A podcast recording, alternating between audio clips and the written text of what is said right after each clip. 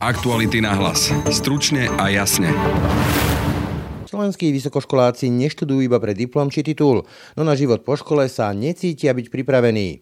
Tvrdí to Renáta Hál na základe reprezentatívneho prieskumu, ktorý medzi samotnými študentmi zorganizovala Slovenská akreditačná agentúra pre vysoké školstvo. My sme sa ich pýtali, či sa cítia pripravení a tých 40% povedalo, že sa necíti byť pripravený na život po vysokej škole. Čo nás potom prekvapilo, keď sme si to pozreli po typoch škôl na súkromných vysokých školách, to bolo len 15%, ktorí povedali, že sa necítia byť pripravení, čiže podstatne menej ako na verejných a štátnych. Pandémiu podľa študentov univerzity zvládli, no úroveň výučby bola oproti prezenčnému štúdiu doslova mizerná. Chýbal kontakt s pedagógmi, no a veľkým problémom bola absencia praxe tej praxe, ktorá je neraz kľúčovým faktorom i pre potenciálneho zamestnávateľa. Až 70 e, respondentov nám povedalo, že kvôli pandémii im chýbala prax alebo nejaká praktická výučba. To znamená, že aj niečo, čo by bolo treba práca v laboratóriu alebo v ateliéri alebo niečo podobné. Čiže aj o toto vlastne akoby v rámci pandémie prišli. Študujú zvyčajne to, čo si sami vybrali a čo ich naozaj zaujíma, no vysoká škola ich na ďalší život vraj nepripravuje. To je zrejme kľúčové vysvedčenie, ktoré vystavilo našim univerzitám zhruba 20 tisíc vysokoškolákov. Na ich alma mater im chýba viac praxe, absentujú renomovaní profesori zo zahraničia, no a prekvapujúco im štúdium neponúka ani dostatočný rozvoj takej kľúčovej zručnosti, ako je dnes znalosť cudzieho jazyka v nimi študovanom odbore. V akom stave sú teda naše vysoké školy a ako zasiahla pandémia univerzitné vzdelávanie? Ak dnes už vieme, že dištančné vzdelávanie cez internet nedosahovalo na základných školách ani polovičnú úroveň vzdelávania, čo pandémia urobila so vzdelávaním vysokoškolákov? No a ako sa vlastne mladí ľudia v doslova kľúčovom veku ich života vyrovnali s absenciou reálneho kontaktu so svojimi spolužiakmi i profesormi? Ja si myslím, že títo absolventi majú naozaj ťažkú situáciu, lebo teda jednak žili ten posledný rok a pol v tej korone, jednak je menej pracovných ponúk. Témy pre Renátu Hal zo Slovenskej akreditačnej agentúry pre vysoké školstvo. No a paradoxne tento rozhovor o vzdelávaní a vzdelanosti je tým tak nechtiac a akýmsi protipólom voči dnešnému protestu a jeho úrovni pred budovou parlamentu. Počúvate aktuality na hlas. Pekný deň vám želá Braň Robšinský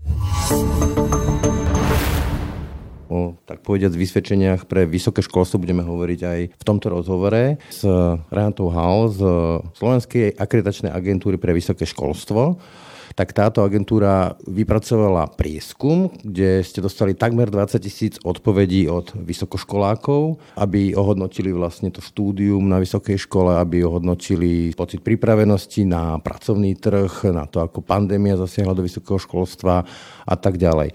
Čo sú teda také tie kľúčové zistenia podľa vás z toho prieskumu, pani Hal? Začnem pozitívne. Z nášho pohľadu bolo veľmi dôležité, že sme sa zistili, že veľká časť študentov povedala, že ich vlastne baví to, čo študujú, alebo išli aj na vysokú školu hlavne kvôli tomu, čo chcú robiť, teda kvôli tomu odboru.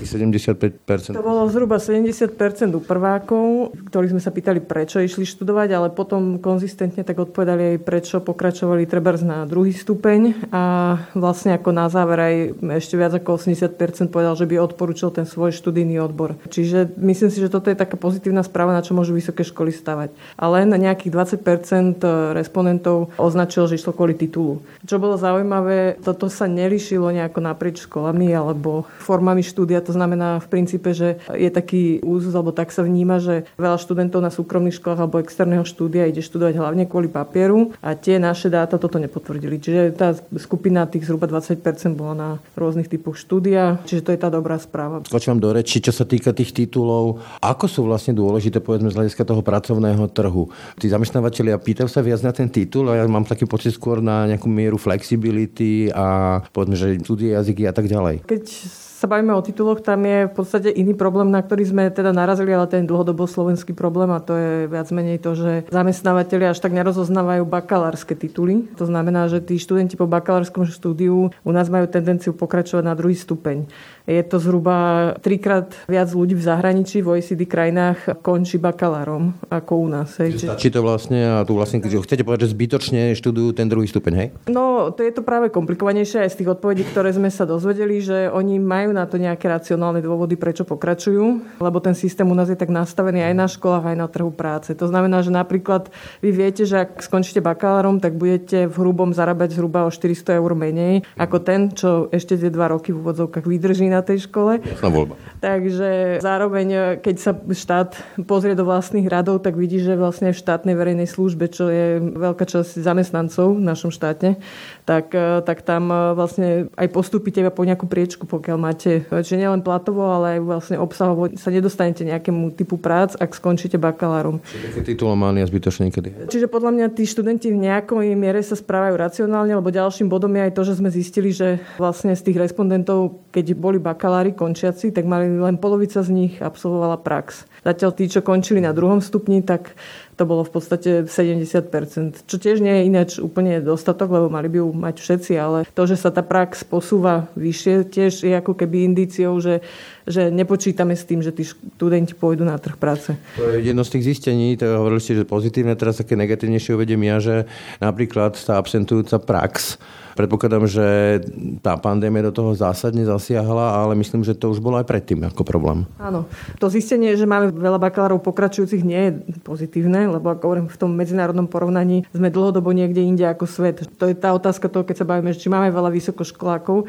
No my nemáme, ako podiel z populácie sme úplne štandardný priemer, by som povedala, vyspelých krajín, ale máme veľa ľudí, ktorí majú ten vyšší stupeň. Čiže nepovedal by som, že to je úplne pozitívna správa, ale keď sa vrátim k tej praxi, máte pravdu, že Vlastne až 70% respondentov nám povedalo, že kvôli pandémii im chýbala prax alebo nejaká praktická výučba. To znamená, že aj niečo, čo by bolo treba práca v laboratóriu alebo v ateliéri alebo niečo podobné. Čiže aj o toto vlastne akoby v rámci pandémie prišli, ale správne ste poznamenali, že vzhľadom na to, že my sme sa pýtali na to, či absolvovali prax tých končiacich, čiže keď je niekto na škole už 5 rokov, tak pandémia bola posledný rok a pol. Hej. Tak ak niekto povedal, že nemal tú prax, tak to nesúvisí len s pandémiou. Čiže áno, toto je jedna z vecí, ktorá určite chýba a je to aj vlastne najdôležitejšia požiadavka. Na... Som sa chcel spýtať, že zamestnávateľe predpokladám toto budú chcieť, že aby ten človek už bol aspoň nejakým spôsobom zručný a zaučený. Áno, áno, to znamená, že napríklad e, profesia robila teraz e, takú svoju analýzu a tam im to vyšlo ako dlhodobo najčastejšia požiadavka zamestnávateľov. A potom tá ďalšia vec, ktorú ste spomínali, ako druhá najčastejšia naprieč sektormi pracovnými bola vlastne angličtina. No mimochodom, toto ma neuveriteľne šokovalo, že v roku 2020 v malej krajinke v strednej Európe, kde sa slovenčinou nedohovoríme vlastne nikde, tak e, že vysokoškoly nejak nerozvíjajú veľmi ten cudzí jazyk, napríklad angličtina, však Fínsko, Norsko, škandinávské krajiny, tak tam už babky, detkovia rozprávajú po anglicky a chcete povedať, že túto na tých vysokých školách e, veľmi nezatnú do tej odbornejšie, lebo to je naozaj niečo iné, ten odborný jazyk, než e, spíkovať akože tak hovorovať. Áno, no to u nás je to, dá sa povedať, aj trošku naprieč spoločnosťou, keď to porovnávame s tou Škandináviou, tak e, rozprávky tam chodia v pôvodnom znení s titulkami. Hej, u nás my máme jazykový zákon. Naučili. Čiže vlastne deti u nás od začiatku a teda predošla ministerka aj zrušila vlastne tú angličtinu ako prioritný cudzí jazyk už na základných školách. Čiže ako keby, že naozaj ideme trošku akoby proti prúdu toho. Keď si to zaramcujem do takého bežného e, jazyka, bežnej predstavy, vyplýva z toho, že z vysokých škôl vypadávajú absolventi, ktorí neovládajú dobre ten svoj obor v angličtine? Nevedia študovať, povedzme, v odborné veci? No, ten náš prieskum nemeral tú zručnosť angličtiny, čiže to nemôžeme povedať. Iba sme sa pýtali, či vlastne ju používajú na svojich predmetoch. A až 85% myslím respondentov povedalo, že to bolo len na malej časti predmetov. Sú tam nejaké pozitívne deviácie, ktoré sme našli zaujímavé a to je treba politológia alebo sociológia, antropológia, kde sa ukázalo, že už teda nejakým takýmto takýmto spôsobom sa vyučuje, čiže používajú sa treba z materiály v cudzom jazyku a tak ďalej. Čiže to si myslím, že sú nejaké signály, lebo my sme si odfiltrovali treba z toho, že keď sú celé programy pre norských študentov medicíny v angličtine, tak na tých sme sa nepozerali, hej, lebo to jasné. je jasné, ten nemá. Čo to hovorí povedzme o tom, ako u nás prednášajú a učia ľudia zo zahraničia, lebo to je tiež veľké obohatenie. Áno, tak jednak e, slovenské vysoké školy sú veľmi málo internacionalizované. Rádovo, keď si pozrieme nejaké najlepšie také tie univerzity, ktoré skorujú na tých najvyšších pozíciách, tak jeden z tých aspektov, ktorými sa vyznačujú, je veľká miera medzinárodného stafu alebo teda tých akademikov, čiže okolo polovice, dajme tomu.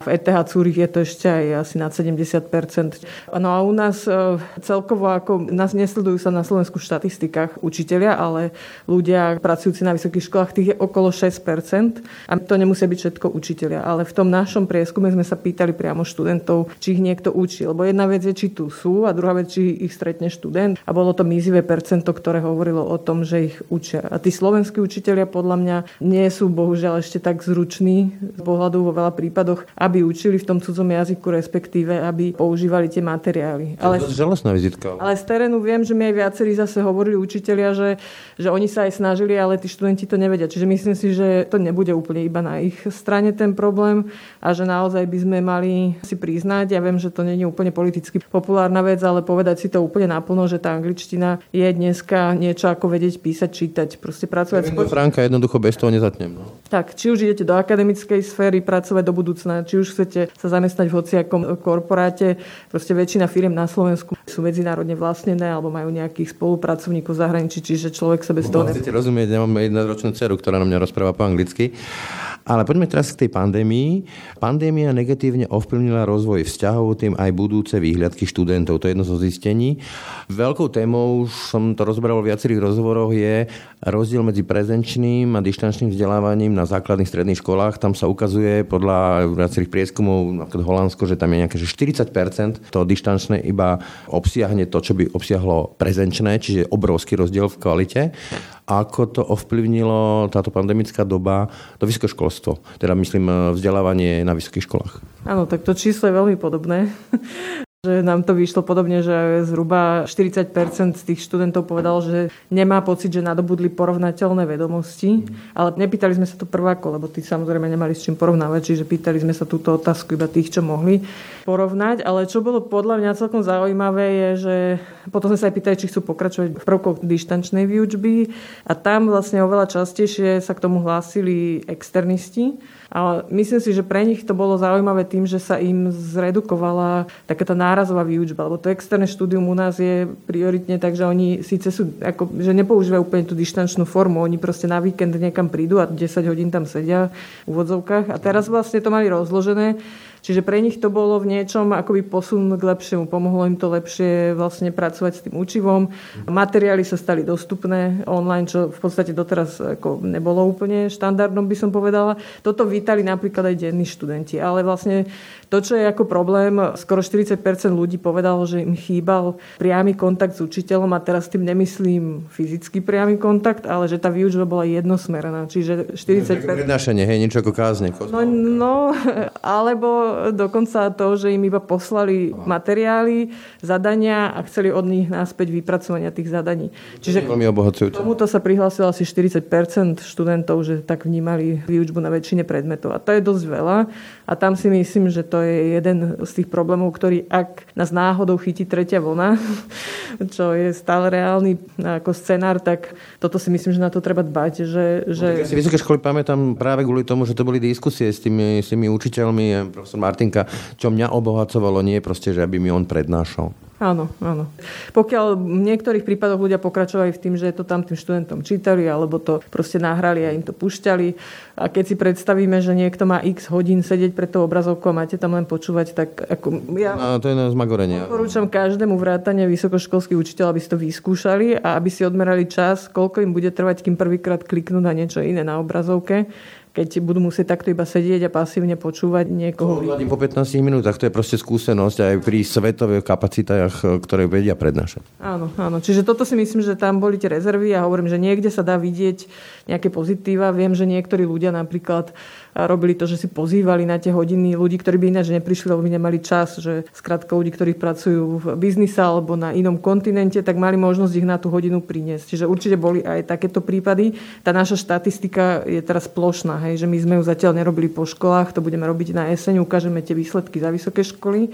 Čiže teraz hovoríme skoro o plošných číslach a určite nechcem, aby niekto, kto sa teda snažil a robil to takýmto spôsobom, sa teraz cítil, že ich všetkých hádžeme do jedného vreca. Je to skôr možno taká tá snímka celoslovenská, určite Jasne. nie individuálna. A čo sa týka tých vzťahov, tam by som zaradil povedzme aj veci, ako sú brigády, lebo však veľa vysokoškolákov popri štúdiu pracuje, jednak aby si zarobili vlastne na to štúdiu alebo na kupovanie kníh, čo nie je tiež lacná záležitosť. To je tým tiež asi pandémia hodne osekala. No, osekala, ale napriek tomu sa ukázalo, že ešte pomerne veľa ich e, pracuje popri škole. Čiže nie ako prax, ale ako zárobkovú činnosť vyslovene, že robia. Čiže veľká časť ľudí stále pracuje popri škole. Čo bolo zaujímavé, že s tým, s väčším počtom hodín, čiže ak išli 30 a viac hodín týždenne, čo je teda už dosť veľa, ale potom častejšie pracovali ako keby v odbore. Čiže oni, keď pracovali menej hodín, tak to ako keby, že mimo odbor, že keď to zjednodušene poviem, tak najviac mimo odbor pracovalo do tých 10 hodín, čo čo si predstavujem, že to je nejaké v úvodzovkách roznašanie novín a potom možno keď viac pracovali, tak častejšie to bol odbor alebo príbuzný odbor. A môže to vyzerať, že to je dobré, lebo sa rozvíjajú a do nejakej miery to je, ale pokiaľ už sa to priblíži k plnému úvesku alebo polovičnému úvesku, že je to nad, e, dajme tomu nad 20 hodín týždenne, tak už vlastne je otázka, že či... Či to neflaka? No, aký dopad to má na to štúdium, akože to už potom sa to štúdium nedá úplne robiť. E, a predsa len to vysokoškolské štúdium má dať človeku nejaký taký širší rozhľad o tom odbore, ktorý robí. Keď niekto začne pracovať, tak sa samozrejme bude koncentrovať na nejakú užšie definovanú úlohu a tým pádom prichádza o ten širší rozhľad. Čiže ako je dobré mať tú pracovnú skúsenosť, ale na to je ten čas na tej vysokej škole vyhradený, čo už nikdy v živote ten človek mať no, nebude. Neviem, či toto nie je strašná idealistická ilúzia, ten všeobecný rozhľad, lebo napríklad táto pandémia neuveriteľne podľa mňa ukázala, ako jednorozmerne a jednostranne sú vzdelení. Napríklad lekári alebo učiteľa, kde tiež máte veľa konšpirátorov a neviem čo všetko. Jednoducho človek by si povedal, že má to vysokú školu, tak e, vie to napočítať tie základné logické veci, ale ukazuje sa, že nie. No to neviem, či úplne súvisí s pandémiou. No. Ako povedala by som, že možno je to skôr to, čo sme sa pozerali potom na tie zručnosti, čo ste vynáčali a som to trošku odviedla na inú kolaj, ale že vlastne sa ukazuje, že dnes zamestnávateľia prioritne chcú také, čo sa volá, že prierezové zručnosti, ktoré by mali mať zase všetci bez ohľadu na to, či idete programovať nejaký software alebo či budete operovať niekoho. Musíte vyhľadávať, vedieť zdroje, selektovať relevantnosť a tak ďalej. Komunikácia, tímová práca a tak ďalej. A keď sme si to dali proste do grafu, tak sme zistili, že niečo niečo, čo sme nazvali matematická gramotnosť, ale v zmysle takého základnej práce s číslami, že viem prečítať graf, viem prečítať tabulku, rozumiem. Teória pravdepodobnosti a podobne. Také, no to už ani to nie. Stačí akože proste, aby som rozumela tým číslam, že či mi niečo ukazuje podiel, alebo mm. proste čo percenta, tak to sa akože taká základná matematická gramotnosť a to tí študenti prioritne odpovedali, že si rozvíjajú vo vedách, ktoré ju majú, akoby, ktoré stavajú na matematike, čiže technici, ja neviem, prírodné vedy, že tí oveľa viac akože, ale tie spoločenské humanitné, tí oveľa menej časti povedali, že sa rozvíjajú. Naopak zase tie meké zručnosti, komunikácia, tímová práca, to celé bolo vlastne posunuté zase smerom k spoločenským vedám a nemali to v takej miere tí technici, lekári, prírodoveci a tam je proste ten problém, že naozaj dnes ten trh práce je veľmi flexibilný, flexibilný komplexný. A my... jeden, jeden rok môžem robiť niečo úplne iné a ďalší rok niečo úplne iné, čiže musím byť veľmi flexibilný a vedieť sa naučiť veci, ktoré som si nemyslel, že ich budem potrebovať. Čiže profesia, keď si robila analýzu zručnosti požadovaných vlastne zamestnávateľmi, tak 10 top ich požiadaviek bolo 5 mekých zručností a 6 teda bola angličtina, tu oni nepočítajú ako meku. Čiže je zrejme, a toto hovorím, že to sú naprieč, toto není, že toto boli právnické firmy, alebo ja neviem, toto sú ako, že to je naprieč sektormi a v tomto sa to nerozvíja. Podľa mňa je to to, čo sa premieta do toho, aby som premostila o 5 minút naspäť, že, že aj u tých učiteľov, že my sme trošku v tom našom systéme boli vychovávaní veľmi jednostranne, ale je čas, aby sa toto zmenilo, aby ľudia boli viac viac, aby mali širší záber. Ako Čiže máme zastaralé v tomto slova zmysle vzdelávanie na vysokých školách. Áno, áno. Tá generácia učiteľov je zase o niečo staršie ešte ako tí študenti samozrejme, čiže vyšli ešte z toho predošlého vzdelávania, ale je treba sa v tomto posunúť a vnímať to ale zase chcela by som povedať, že to nevnímam tak, že zavedieme predmety kritického myslenia. Hej, že ja si to úplne takto nepredstavujem. Ale pred... predstavujem si to tak, že vám zadám úlohu a nebudem od vás chcieť, aby ste mi zajtra túto odrecitovali, čo vám tu nechám dneska dneska na tých slajdoch, ale budem od vás chcieť, aby ste mi povedali, čo si o tom myslíte a prípadne nejakým spôsobom zhodnúť. Som s tým práve vedel pracovať. Áno, čiže, čiže takým spôsobom si to predstavujem. Mimochodom, ako povedzme krivia vysoké školstvo, veľké firmy, ich požiadavky? Je to pozitívnym smerom alebo skôr negatívnym smerom? Vieme, že tu boli povedzme tlaky, teraz keď odbočím do inej oblasti, na učňovské školstvo, neviem čo všetko, kde vlastne ako by tie firmy chceli, že vychovajte nám za peniaze daňových poplatníkov ľudí, ktorých my naberieme do práce.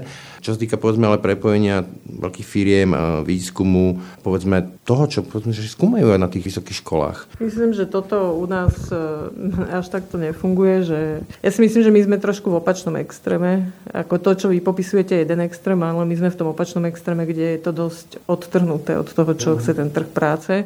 Teraz akreditačnej agentúry je veľká snaha vlastne, aby sa oveľa viac zapájali zamestnávateľia aj do tvorby tých študijných programov. A to teraz neznamená, že nauč sa môj software, ktorý ja používam, ale proste, aby sa pozreli na tie kurikula, že či teda sú tam tie typy vedomostí, alebo čo dneska vlastne na trhu je.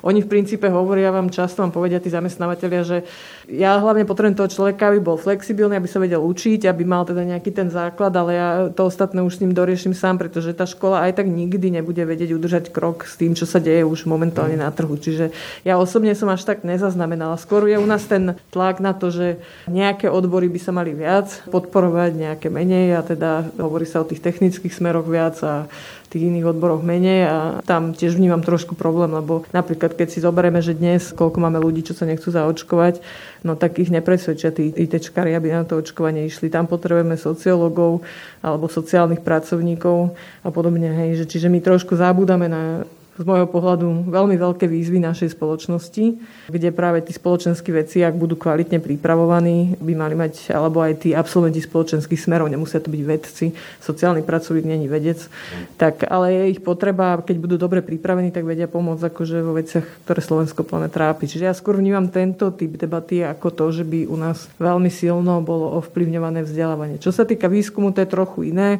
ale tam je to iný problém a ten súvisí so štruktúralnými fondami, ktoré sa veľmi intenzívne intenzívne ťahajú z môjho pohľadu až príliš na potreby vlastne toho aplikovaného výskumu a to, čo chcú firmy, ako na ten základný. A tak tam áno, tam určite, hej, a to si myslím, že je veľmi zlá krátkodobá a krátkozraká stratégia. A ako znela odpoveď na tú kľúčovú otázku, podľa mňa, to je, pripravila nás vysoká škola na pracovný trh, ako to vnímajú títo vysokoškoláci z toho prieskumu, ktorý ste robili?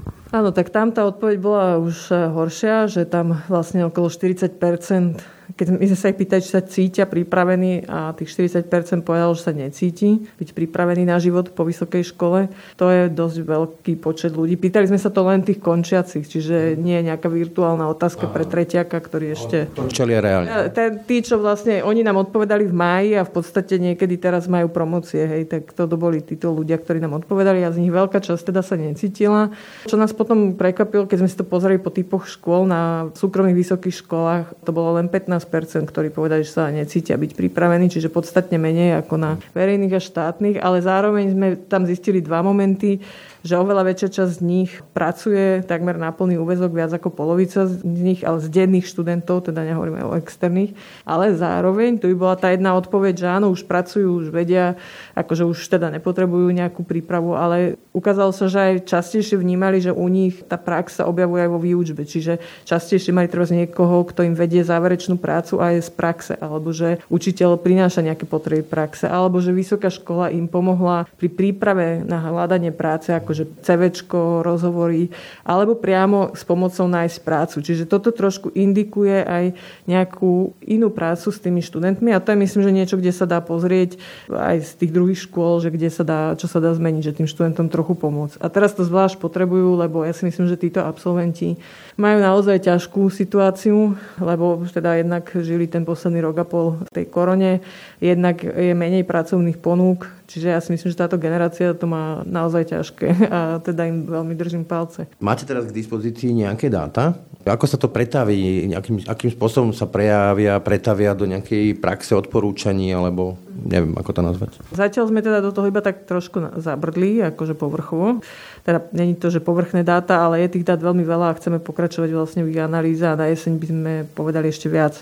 Čiže to je skôr taká tá... Voda toto, je? Áno, toto je taká prvá voda a chceli sme to prepojiť s absolventmi, lebo tí práve odchádzajú z vysokých škôl a s pandémiou. Nič ako rebríčky škôl, že by sa už dali? robiť nechceme, ale budeme ukazovať, ako jednotlivé školy, ako sa im darilo v jednotlivých oblastiach, či už ako v tom, čo rozvíjajú, aké zručnosti, aké metódy používajú tí učiteľi, aký majú vzťah a podobne ale aj o zahraničných študentoch, treba prečo sem prišli, aké tu majú problémy. Ale špecificky sme mali veľkú skupinu študentov so špecifickými potrebami a to je skupina, ktorej sa málo pozornosti venovalo na Slovensku, čiže aj na tých sa budeme pozerať, ale to, čo sa vy hlavne pýtate, je asi, že čo urobí agentúra a vlastne pre agentúru to budú dáta, ktoré sa budú používať počas akreditácií samotných. To znamená počas tých, ja to nazvem tak, veľkých akreditácií, ktoré mhm. začnú možno zhruba začiatkom budúceho roka asi. Keď sa bude pozerať na celý ten systém kvality vysokej školy, tak vlastne tá pracovná skupina, ktorá tam pôjde a bude sa pozerať na tú vysokú školu, tak nebude mať len rozhovor s niekoľkými študentmi, ale už od nás dostane predpripravený vlastne nejaký taký obrázok toho, ako tá škola vyzerá, alebo aj dokonca odbor, lebo tie dáta máme e, pomerne podrobné. Dostanú, vlastne dostanú trošku noty predtým, než tam pôjdu, lebo oni budú mať hrozne veľa tých materiálov, samozrejme. No, ja skočím do rečí, napadá mi zlomyselná otázka, že dneska je to číslo tí najlepší maturanti, ktorí odchádzajú na zahraničné vysoké školy, myslím 18,5% zhruba, ono to stále stúpa to číslo, ale takmer petina. Keď si toto prečítajú, tak to číslo narastie alebo zvážia a zostanú tu, podľa vás? Tak ja si nepripisujem takúto veľkú moc. Ja myslím, že tá petina odchádzala aj bez tohto prieskumu, takže nemyslím si, že to priamo súvisí s týmto. Chcem povedať, že to, čo sa tam možno aj dozvedia, je to, čím som aj začala, že máme tu proste aj ľudí alebo tých študentov, veľká časť tých študentov, ktorá má záujem o to, čo študuje. Čiže sú to ľudia, ktorých to baví. Sú to ľudia evidentne aktívni, keď 16% z nich vyplnilo tento dotazník, ktorý sme nazvali teda štvrť hodinka, ale v realite vieme, že to bola taká dlhšia štvrť hodinka. Aká je relevantnosť tej vzorky, tých 20 tisíc odpovedí? No je to skoro 16% populácie, je to reprezentatívne určite až na úroveň odborov. Máme pokryté všetky vysoké školy, všetky fakulty, čiže myslím si, že tie dáta sú sú naozaj robustné. A dá sa teda úplne na záver povedať o tom slovenskom vysokoškolstve, že sa vôbec nedá paušalizovať, že jednoducho nie je to len o škola od školy iný prípad, ale dokonca odbor od odboru, fakulta od fakulty? Určite áno, aj viaceré vlastne tie otázky, ktoré sme kladli a keď sme si ich pozerali cez nejaké aspoň skupiny odborov, tak už aj tam boli vidno veľké rozdiely. Viete, keď som hovorila aj o tých zručnostiach, tak je mhm. vidno, že v nejakej časti odborov sa to rozvíja tak, v nejakej inak. Takže, takže ja predpokladám, že to bude jednak po nejakej skupine odborov. Určite to bude aj po nejakých pracoviskách. A teda určite potom budeme chcieť aj podporiť tých, ktorí ukazujú, že robia, snažia sa robiť nejaké veci, lebo takí ako tu sú, takže to netreba netreba podceniť. Takže verím, že keď ukážeme tie výsledky na jeseň, ktoré budú už po vysokých školách a budú s týmto môcť študenti pozrieť bližšie, tak, alebo teda aj hlavne to vedenie vysokých škôl, lebo tí by vlastne by s tým mali ďalej pracovať, tak, tak to podá taký, taký konkrétnejší obraz. A... Roadmap vlastne pre tých maturantov, povedzme aj. Určite to bude pre nich informácia podľa toho, čo ich zaujíma, prečo chcú ísť na tú vysokú školu, že niekto možno chce byť viac, mať študentský život, akože mať tam lepší kolektív. A to nemyslím zlom, lebo to je to, čo ste vyzdvihli z tej pandémie, že dopad na vzťahy, ako, ako veľa sa hovorí o... Socializácia je to kľúčová vec, patrí tak tomu období. Ale pri vysokoškolákoch sa to javí byť ako tiež veľmi veľký problém a pre nich je to ako budúca kariéra, že to, že si niekto formuje kontakty, predsa si spomente s koľkými spolužiakmi dneska. Presne, tak to je ten známy telefónny zoznam, ktorý sa so mňou vlečie. A keď si predstavíte, že by ste s tými ľuďmi sa nestretli, nechodili by ste s nimi sem tam na pivo, tak proste dneska by sa mu veľa ťažšie dvihol ten telefón a si povedať nejaké veci, čiže plus s tými učiteľmi a plus to má dosť, ako keby toto je jedna časť, ale Samozrejme aj osobné vzťahy sa vtedy nadvezujú cez ten počítač pomerne ťažšie a takisto aj duševné vlastne problémy, ktoré tí študenti majú, o tom už boli aj iné štúdie, že je to podľa mňa naozaj pre nich ťažké, hej, že sa zvýšili proste tie podely úzkosti a, a užívania aj alkoholu a iných látok, proste, čiže netreba to podceňovať. Aj na tých učiteľov, to tiež ako treba povedať, že aj oni vlastne tým, že sa dostali do obrovského stresu, že ako všetci ostatní mali doma aj tie deti, ktoré museli učiť do školy, mali študentov, ktorých mali online učiť. Čiže ako pre všetkých to bolo ťažké a podľa mňa aj toto treba brať do úvahy a bolo by dobre, keby aj ministerstvo možno toto videlo a z môjho pohľadu by bolo dobre tých učiteľov aspoň oceniť, že proste, ja viem, že všetci sme sa snažili a pre všetkých to bolo ťažké, ale že aj keď možno tie výsledky nevyzerajú úplne optimálne, ale... Myslíte, že ocenenie od ministra, ktorý má problém ešte aj s tým, že plagioval, neplagioval, že to má nejakú váhu? Tak je to, je to minister školstva a myslím si, že to ministerstvo by malo nejaké hodnoty presadzovať a to, že ocenia tú prácu tých učiteľov a že budeme brať v úvahu, že zostalo to nejaké dedičstvo po tej pandémii, ktoré bude treba dobiehať, či už vo forme praxi alebo toho, keď sme sa bavili, že potrebujú pomoc s tým prechodom na trh práce. Napríklad to tiež není zadarmo vybudovať kariérne centra a tak ďalej. Čiže napríklad toto je odkaz možno skôr pre ministerstvo ešte aj ako pre školy alebo pre obe strany, že aby dostali tú podporu z prichádzajúcich treba štruktúrálnych fondov, že nech majú z čoho budovať tieto... Tie skúsenosti, ktorú zatiaľ máme s týmto ministrom školstva, je to minister, ktorý to vie pochopiť, je na tepe dňa, poviem to takto, múdro? Tak my sa chystáme tie dáta odprezentovať v tej podrobnejšej forme, čiže verím, že keď si to vypočuje, tak že to bude pre neho inšpiráciou, aby tým treba sa zaoberať pripraví, keď budú robiť nejaké zmeny alebo nastavovať výzvy. Ste sa diplomaticky vyhli odpovedi. Tak lebo zatiaľ, zatiaľ sme... Nechcete zavrieť dvere, hej? Zatiaľ sme mu tie dáta neukazovali, takže, takže nevieme ešte jeho reakciu. Ako podporil prieskum ako taký, to verejne podporil, čiže to treba povedať. Tak ako aj prezidentka nás podporila, čo sme boli veľmi radi. Čiže podporil to asi preto, že si myslí, že, že to má zmysel a je to dôležité. Tak uvidíme, že ako sa na to pozrie, keď uvidíte samotné výsledky a či mu to pomôže v jeho ďalších krokoch a rozhodovaní a tvorbe politiky. Dúfam, že áno. Tak na sa k tomu radi vrátime aj tuto v našich podcastoch. Ďakujem za rozhovor, Arena Ťahal. A ja veľmi pekne ďakujem za pozvanie. Tak to bolo z dnešných aktualít na hlas už naozaj všetko. Od júla naše podcasty prechádzajú na letný režim, na aký ste zvyknutí z minulého leta či z vianočných prázdnin.